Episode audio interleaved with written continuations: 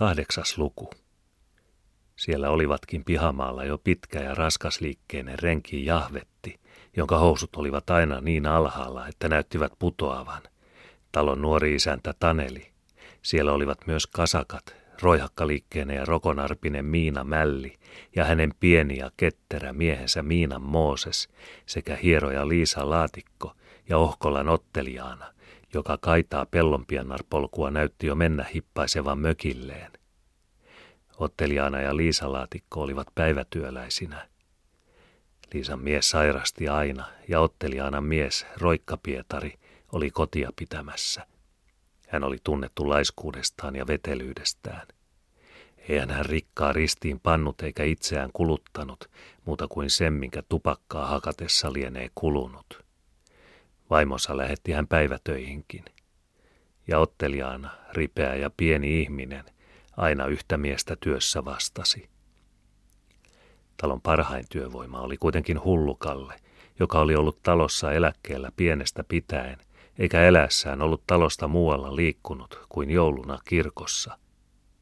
Joulua odotti hän koko vuoden. Siitä puhui hän aina.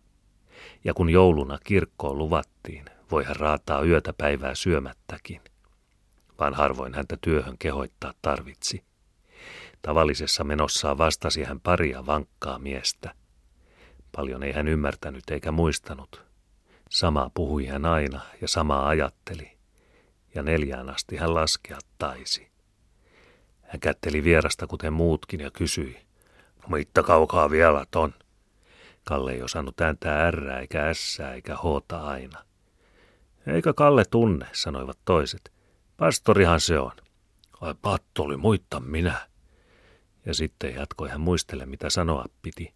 Vai uppiin meni tämä vuoti. Vai huppiin meni, uppiin. Mitenkä Kallelle niin kävi? Ei tullut joulua, ja milloin tulleeko? Tulee se vielä. Vai tulee te vielä, sanoi Kalle ilostuen ja jäi tylsästi tuijottamaan pappiin. Sitten muuttui ilme tuskallisemmaksi. Hän näytti muistelevaa jotakin, etsivän sanaa ja ajatusta. Pappi tiesi ennestään, mitkä kysymykset Kallea hyvittivät, ja sanoi, vanhakos Kalle nyt onkaan? Neljännellä. Kallen kasvoille leväsi onnellinen ja tyytyväinen ilme. Mitenkäs vanha äitisi on? Toitella vuotella. Hänen äitinsä oli ollut samanlainen elätti naapuritalossa. Mitenkähän pojan sai, ei kukaan tiennyt, ei hän itse eikä muut. Ei hän poikaansa tuntenut edes eikä hän puhua osannut niinkään paljoa kuin Kalle. Kalle tunsi hänet kuitenkin ja kertoi joskus hänet nähneensä. Äitin näin. Missä näit? Kalle viittasi naapuriin ja nyökäytti päällään. Mitä äiti sanoi? Selveitiä tanoi. Onko Kallella nyt mitään näytettävää? On, on Kallella näytettävää. Nyt ilostui hän ja harhailevan tuskallinen ilme katosi kokonaan. Oli hänellä vieraalle näytettävää toki. Hän kaivoi taskustaan likaisen paperikäärön ja avasi sen. Siellä oli punainen konvehtipaperi, penniraha ja vanha avain. Tämä on mutta penni, tämä on papeli ja tämä on taivaan avain. Onpa, onpa Kallella tavaraa. On, onnellisena nyökäytti hän päätään. Mistä Kalle on nämä saanut? Hyvät immitet ovat antaneet. Onpa, onpa tavaraa. On. Hän kääri ne varovasti pois ja vajosi taas tylsään tuijottamiseensa. Jos hänelle sanoi pahan sanan, rupesi hän ääneen itkemään ja ulvoi kuin vainottu eläin. Ei Kalle ole paha, Kalle on mielipuoli, piti häntä silloin kieloitella. Ja sillä oli hän taas hyvitetty. Itku haihtui äkkiä ja tylsän tajuton onni kuvastui hänen kasvoillaan. Liisa Laatikko, joka oli kielestään kerkeävä, tuli siihen papin kanssa tarinaa tekemään. Pappi oli istuutunut aitan rappuselle ja Liisa istuutui vastapäätä pölkylle. Toiset olivat hajaantuneet pihamalta mikä minnekin. Jokos Kalle on pastorille tavaransa näyttänyt? Joo on. Mitäs sitä nykyaikaan kylille kuuluu, kysyi hän papilta. Ei erityistä. Menes Kalle puita kantamaan Evelinan avuksi. Kalle meni. Eikö pastori ole sattunut kuulostamaan montako vuotta se serahvi ja kaipaisen mies rannukkaisissa nyt istuu? Totta tuo tämän maallisen ikänsä toki vähintäänkin. Enpä ole kuullut, mikäs juttu se oli. Siinä vasta juttu olikin. Ihan Noakin aikuinen oli. Vai ei pastori ole siitä kuullut? Enpä koko miestä tunne. Mikä kaipainen se oli? Sen serahvi ja kaipaisen mies. Korpisalolla tuolla elivät aikanaansa, ja paikoillaanhan se on mökkipahanen siellä vielä nytkin. Näin se oli koko juttu. Antaahan ollakaan. Minä alun perin kun kerron. Vuotta kymmenisen sitten kuoli se Serahvia. Tunsinhan minä sen, kasvinkumppania kun tavallaan oltiin. Niin oli hyväluontoinen ja hiljainen kuin ihminen ikinä olla voi. Ja sen tähden se rovasti vainaa sen sille tahvanalle naitti. Se oli se tahvana kaipainen kyydinnyt rovastia kerran, ja piloillaan oli se rovasti puhutellut tahvanaa niin kuin renkiä puhutellaan, nauraa ja leikin takein, ja oli kysynyt, että miksi et ole ottanut ja ainut. Se oli se tahvana rokonarpinen ja mikä pelätin lienee ollut. Eivätpä taitaisi tulla oli tahvana arvellut. Siihen oli se rovasti naurahtanut ja sanonut, että jos nait kyllä hän tulevia löytää. Voisihan tuota koettaa, tuotakin oli tahvana sanonut sanoneensa.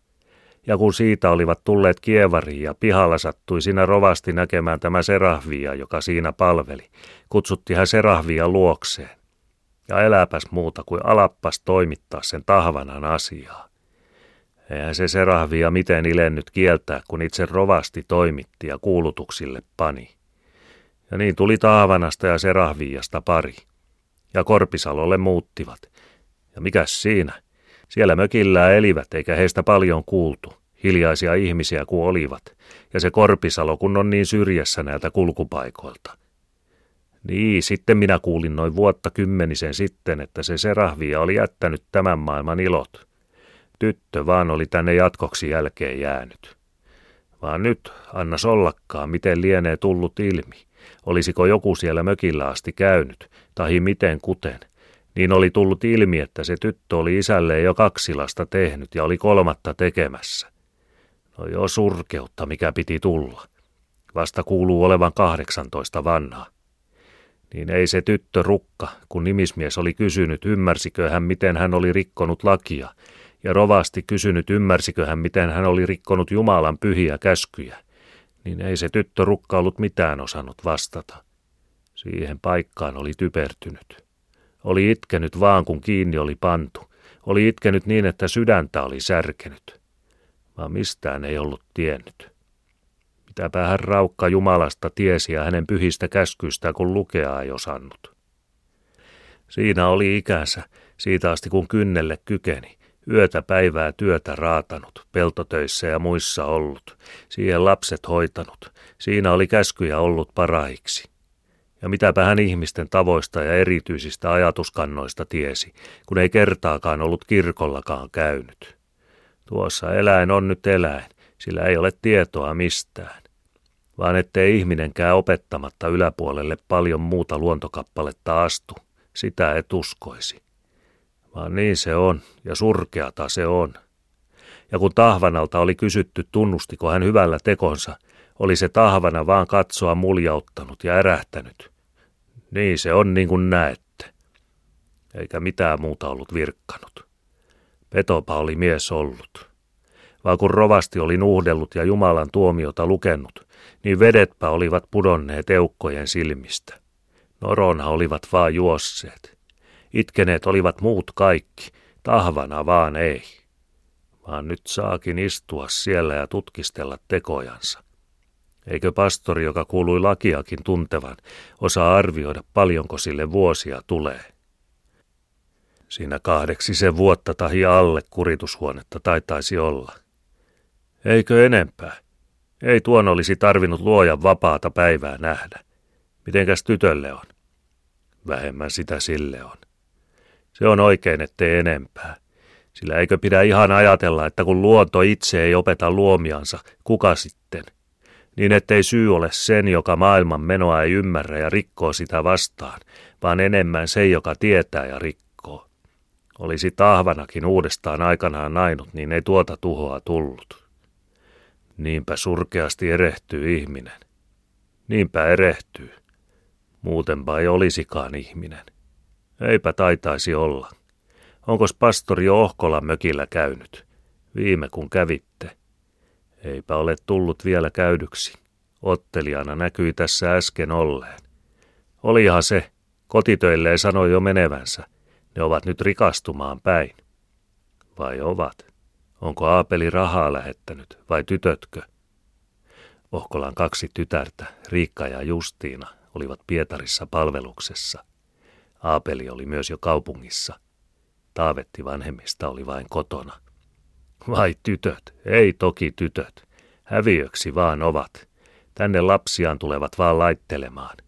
Aapeli, se oli toki 20 markkaa jo lähettänyt. On se toki mies se Aapeli, sanoi Miina Mälli, joka siihen tuli ja istuutui pölkyn toiseen päähän kuulosteltuaan ensin, mistä puhe oli.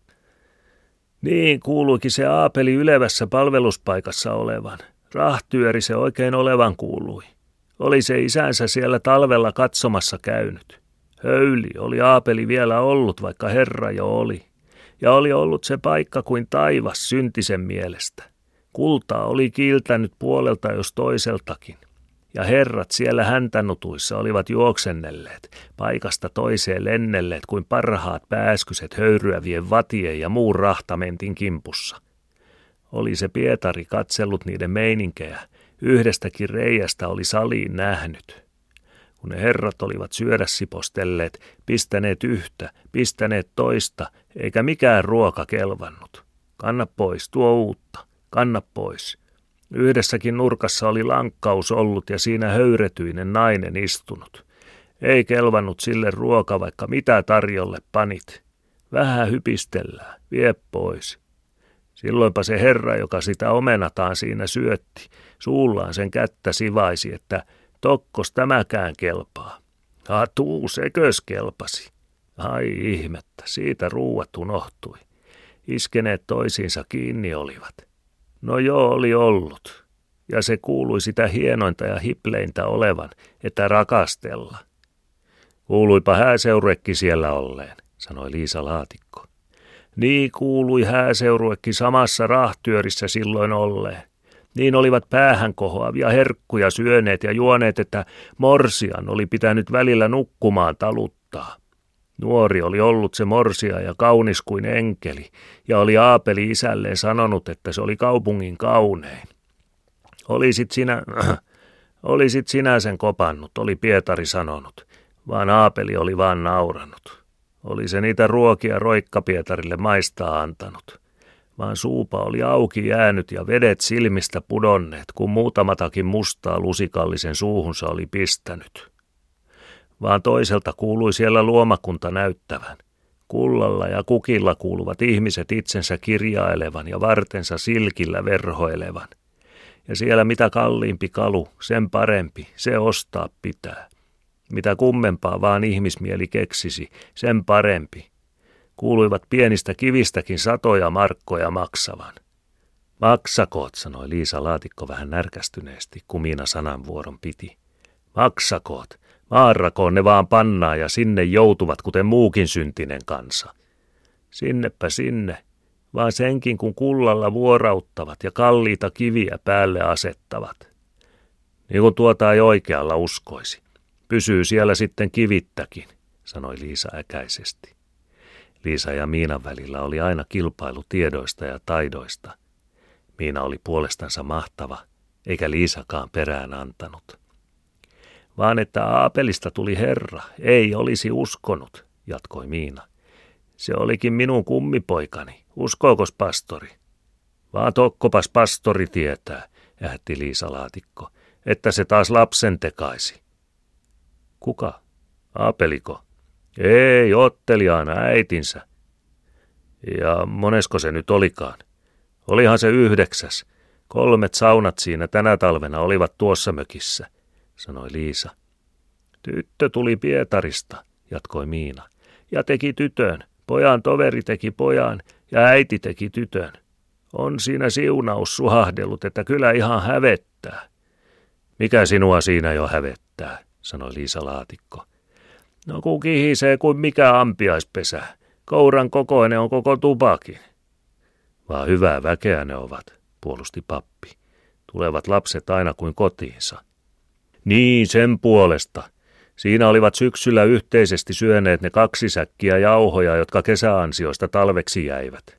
Sitten syötiin ainoa lehmä, sitten miehen vaatteet, lienevätkö kevätpuoleen syöneet ollenkaan. Naimisiin oli se Riikka muka ollut vähällä Pietarissa päästä, tuntui otteliaana kehuvan. Oli karvalitehtaalainen oikein se mies ollut. Palveluspaikkansa oli se Riikka heittänyt. Vaan kun yritti lasta toiselle tehtaalaiselle tekemään, siitäkö se oli mies syömistynyt. Ja Riikka oli sanonut, että kun noin tyhjästä suutut suutu, oli tavaransa pistänyt kokoon ja tänne tullut ja täällä sen tytön teki. Ottelijana se itse kertoi ja sanoi sanoneensa, vähätpähän muusta vaan kuin vakaisen paikka jätit. Vaan oli Riikka sanonut, että ensi vuonna kun hän Pietariin menee, pitää se rahantulo olla. Hieno se oli Riikka nytkin. Hattukin sillä oli kultaisista helmistä kokonaan, ja koko kylä kävi sitä Riikan hattua katsomassa, ja siinä riippui nauhoja ja kukkia, jos kuinka monta tukkua. Vaatokkos pastori on kuullut jo siitä, kun ottelijana oli hirressä ollut. Elä nyt. Oli pakana ollut, sanoi Miinakin. Hirressä oli tänä talvena käynyt. Se oli syyspuoleen ennen kuin se Riikka Pietarista tuli. Onhan se yleisesti tunnettu asia, sanoi Liisa, että Roikka Pietari ennen sen Konttila Juttakaisan kanssa yhteyttä piti. Sen Konttila Juttakaisa, joka siinä tienvierusmökissä sitä pahaa elämäänsä pitää, sanoi Miina. Ja aina nytkin, kun ottelijana kirkolle menee, niin Roikka Pietari tienvierusmökkiin tai Jutta Ohkolaan. Sitä peliään ovat jo vuosikymmeniä pitäneet. Niin paljon ottelijana tässä talvella ollut kirkolle lähtevinään. Silloin kun Jutta taas mökille kapristiin. Litran oli viinaa tuonut ja markan edestä vehnäsiä.